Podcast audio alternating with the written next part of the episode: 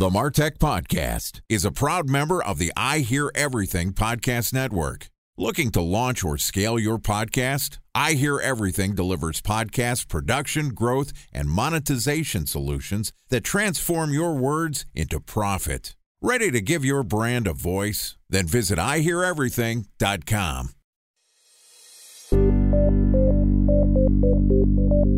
From advertising to software as a service to data Across all of our programs and clients, we've seen a 55 to 65% open rate. Getting brands authentically integrated into content performs better than TV advertising. Typical lifespan of an article is about 24 to 36 hours. If we're reaching out to the right person with the right message and a clear call to action, then it's just a matter of timing. Welcome to the Martech Podcast, a Ben J. Shap LLC production. In this podcast, you'll hear the stories of world class marketers that use technology to drive business results and achieve career success. We'll unearth the real world experiences of some of the brightest minds in the marketing and technology space so you can learn the tools, tips, and tricks they've learned along the way. Now, here's the host of the Martech Podcast, Benjamin Shapiro. Welcome to the Martech Podcast. Today we're going to talk about the technology behind market research. Joining us is Kumar Doshi, who is the Senior Vice President of Marketing at Lucid, which is a programmatic research technology firm. Lucid provides access to first party survey data in over 100 countries. With its global community of sample buyers and suppliers, the Lucid Marketplace enables anyone in the industry to ask a question of online audiences and find the answers they need fast. And today, Kumar and I are going to talk about market research's role in identity resolution. All right, here's the first part of my conversation with Kumar Doshi, the Senior Vice President of Marketing at Lucid. Kumar, welcome to the Martech podcast. Thank you so much for having me, Ben. Excited to have you on the show. Excited to talk about a field that I feel like most people don't think is actually very technology driven, which is market research. I thought market research was sitting down in a room where no one can see you with a silver mirror that you could see through from the other end and watching people play with your products and you know aren't you just supposed to like observe and get qualitative data not quantitative data?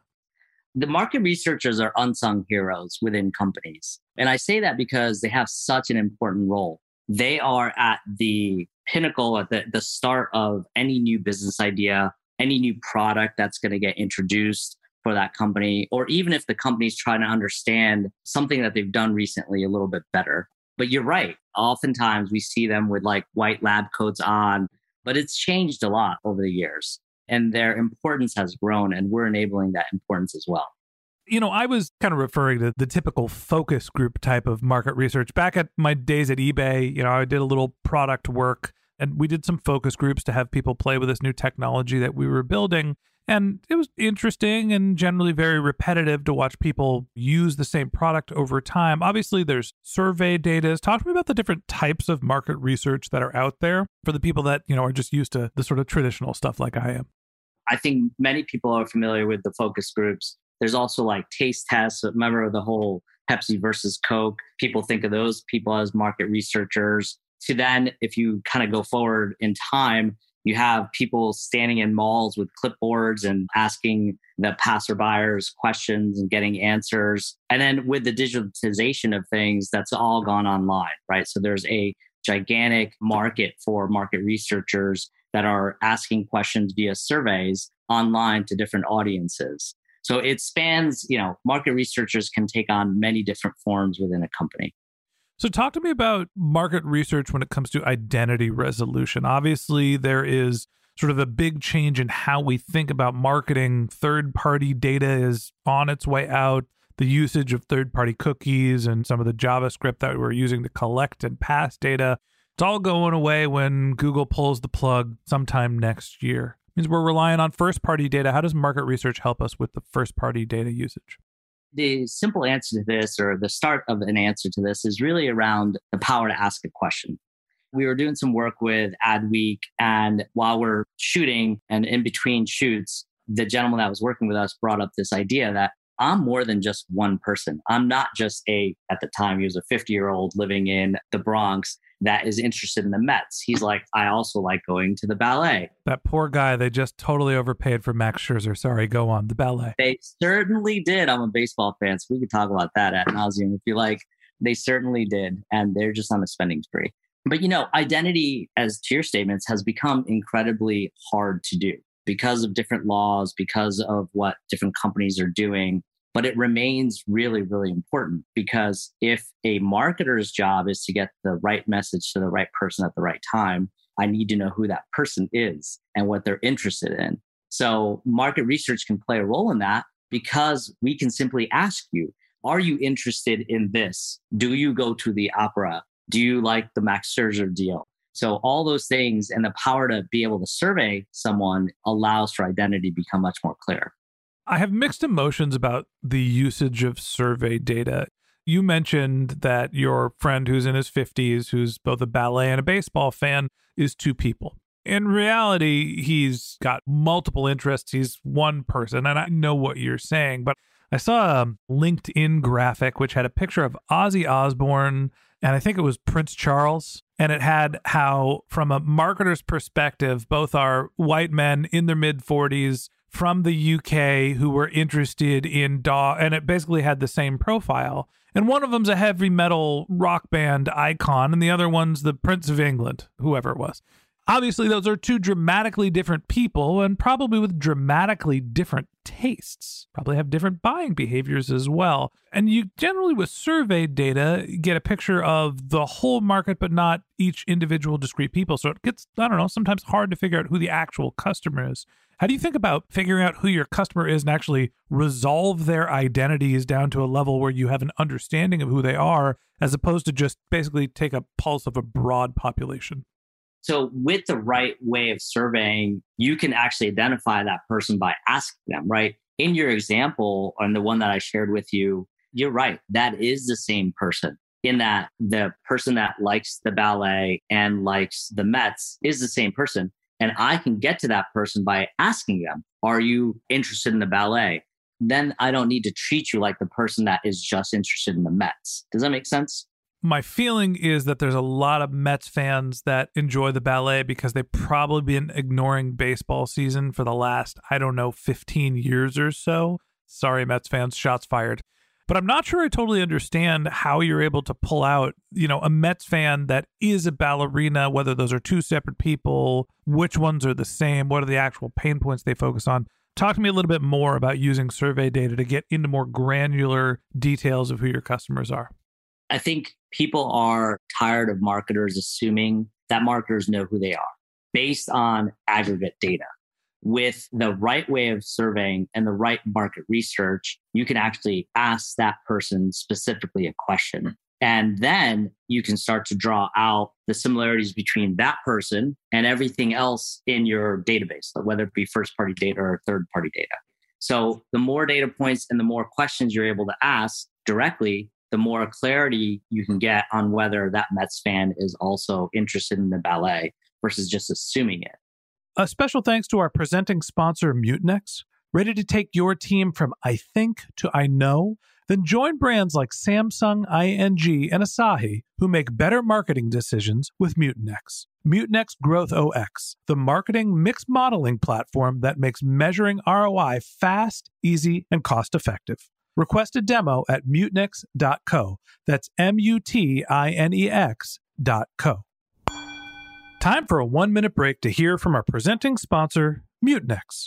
In 1919, John Wanamaker said, Half the money I spend on advertising is wasted. I just don't know which half. Well, the advertising landscape has changed since then, and instead of reaching your audience on two channels, you're probably reaching them on 20.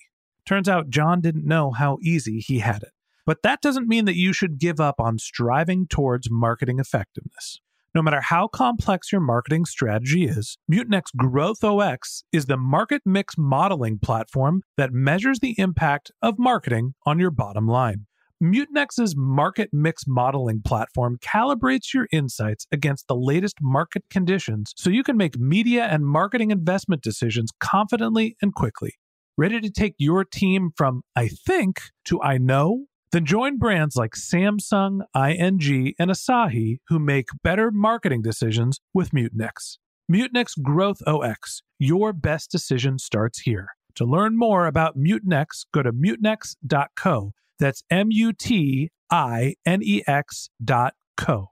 Okay, here's the rest of today's interview.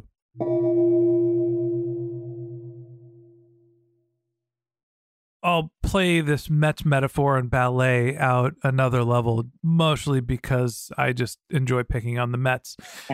if I'm trying to understand if a consumer is interested in ballet because they're tired of watching their baseball team and they happen to live in Flushing or Queens, basically what you're saying is I can ask them that question in a survey and segment them. And instead of actually focusing on the basic demographics for targeting New Yorkers that like baseball that are not Yankees fans who like 500 or below baseball, you're basically say, "Hey, is the reason you are into ballet because the Mets are terrible. And then you can actually take that data, include it in your CRM, and segment it based on pain, which is something that is very common for Mets fans. That's exactly right. You got it. The power to ask a question helps marketers resolve the identity of a person directly based on the input from the person themselves. So I take the analogy to like at the start of behavioral targeting,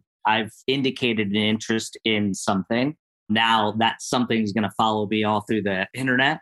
I think what's happened as actually now people are showing that interest in advance of the holiday sales cycle, for example, so that they now receive that information or those offers, right? I did that this past year. I've been doing it for the last few years where I'll go to the website for speakers this year was I got new speakers this year. And I went to different speaker sites because I knew now that I've signaled to that company and that industry that I'm interested in in the market for speakers. It works the same way for surveys, but it's just reverse where we are asking, hey, you haven't bought a car in the last 10 years. I know that as if I'm an automaker and I have you in my database, first party data. I can just now take a look at people that have been in my database for 10 years, haven't bought a car, and I can ask them, are you now in the market for a car? And if they indicate yes to me, now I have a richer data set and actually a more satisfied end consumer because I've asked you the question. That's interesting because I think of surveys being used as a tool to understand your target market so you can figure out your marketing strategy. Essentially, what you're saying is that a survey is basically lead generation or, or targeting criteria for ads. Hey, I'm going to serve a broad population with ads, or maybe they're in my CRM, maybe they're not. And anybody who answers affirmatively to this question, then I'm going to target them with marketing as opposed to then I'm going to understand whether their demo geo target is somebody that's in market. You're actually using your survey to profile and build some sense of self selection for your marketing efforts. That's right. And you're right that surveys do more than that. Since we'd entered into the identity piece, that's what I was referring to. But again, it goes back to the power to ask a question and that that marketers can be much more efficient about their ad spend because of it. And Lucid has a product called Impact Measurement, which allows us to actually understand during a campaign the level of interest a uh, certain demographic has in a specific offer or service. So it allows the marketer to then create a better experience. Because if you're not interested in whatever the ad's about, we know that. And now you're not going to get that ad. So I'm creating a product it is blue and orange Mets colored tutus. You see where I'm going with this? Yeah, I do. And I want to survey New Yorkers to understand if they are Mets fan and if they like the ballet, and if the reason they like the ballet is because they're ignoring their baseball team because they're not competitive. And if they're a Mets fan in theory, but they like the ballet, they would be somebody interested in a Mets colored tutu help me understand how I would use a survey product like what you're talking about at Lucid to not only understand that market, but also to be able to target them.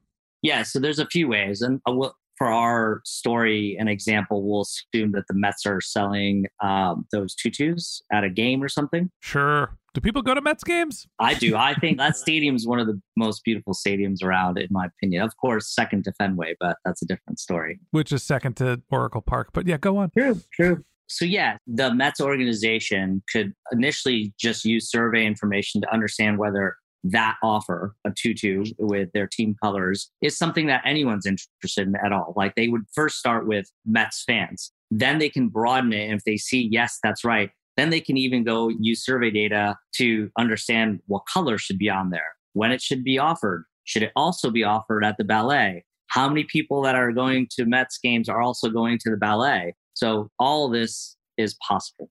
When you're thinking about sending the surveys and collecting that data and making the connection to your CRM, what I'm envisioning is all right, we're going to run some programmatic ads, some social network ads, asking people if they want a survey, you know, in between their YouTube videos, hey, fill out this survey.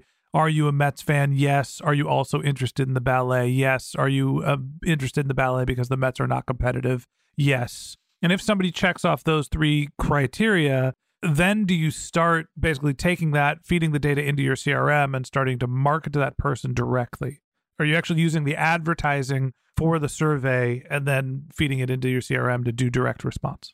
Yes, is a short answer to your question. And by the way, I, I hear a theme about a sub 500 team. I think you guys have assembled a pretty good team, the Mets. Anyway, yes, you can do that. And it can be either through ads or actually an actual survey, an online 20 question survey that you can deploy to the people in your database. So either one path is possible.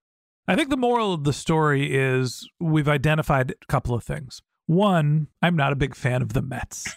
Two, survey data can be used not only for gathering aggregate data, but also for understanding the specific desires, needs, and pain points of your potential customers. And three, that survey data can be used to then feed your direct response marketing.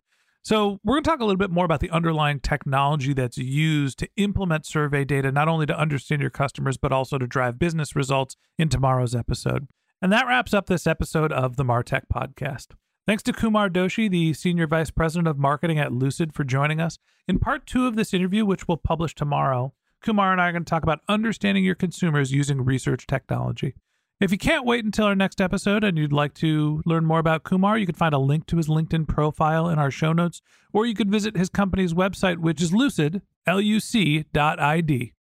Just one more link in our show notes I'd like to tell you about. If you didn't have a chance to take notes while you were listening to this podcast, head over to martechpod.com where we have summaries of all of our episodes and contact information for our guests. You can also subscribe to our once a week newsletter, and you can even send us your topic suggestions or your marketing questions, which we'll answer live on our show. Of course, you can always reach out on social media. Our handle is MarTechPod, M A R T E C H P O D on LinkedIn, Twitter, Instagram, and Facebook. Or you can contact me directly. My handle is Ben J. Shap, B E N J S H A P. And if you haven't subscribed yet and you want a daily stream of marketing and technology knowledge in your podcast feed, we're going to publish an episode every day this year. So hit the subscribe button in your podcast app, and we'll be back in your feed tomorrow morning. All right, that's it for today. But until next time, my advice is to just focus on keeping your customers happy.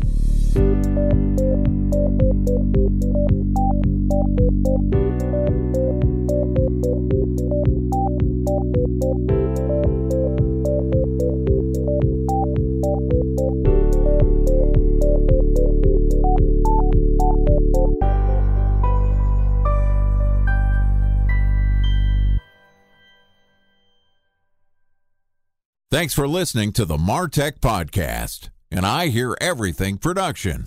Looking to launch or scale a podcast like this one for your brand? Then visit iheareverything.com.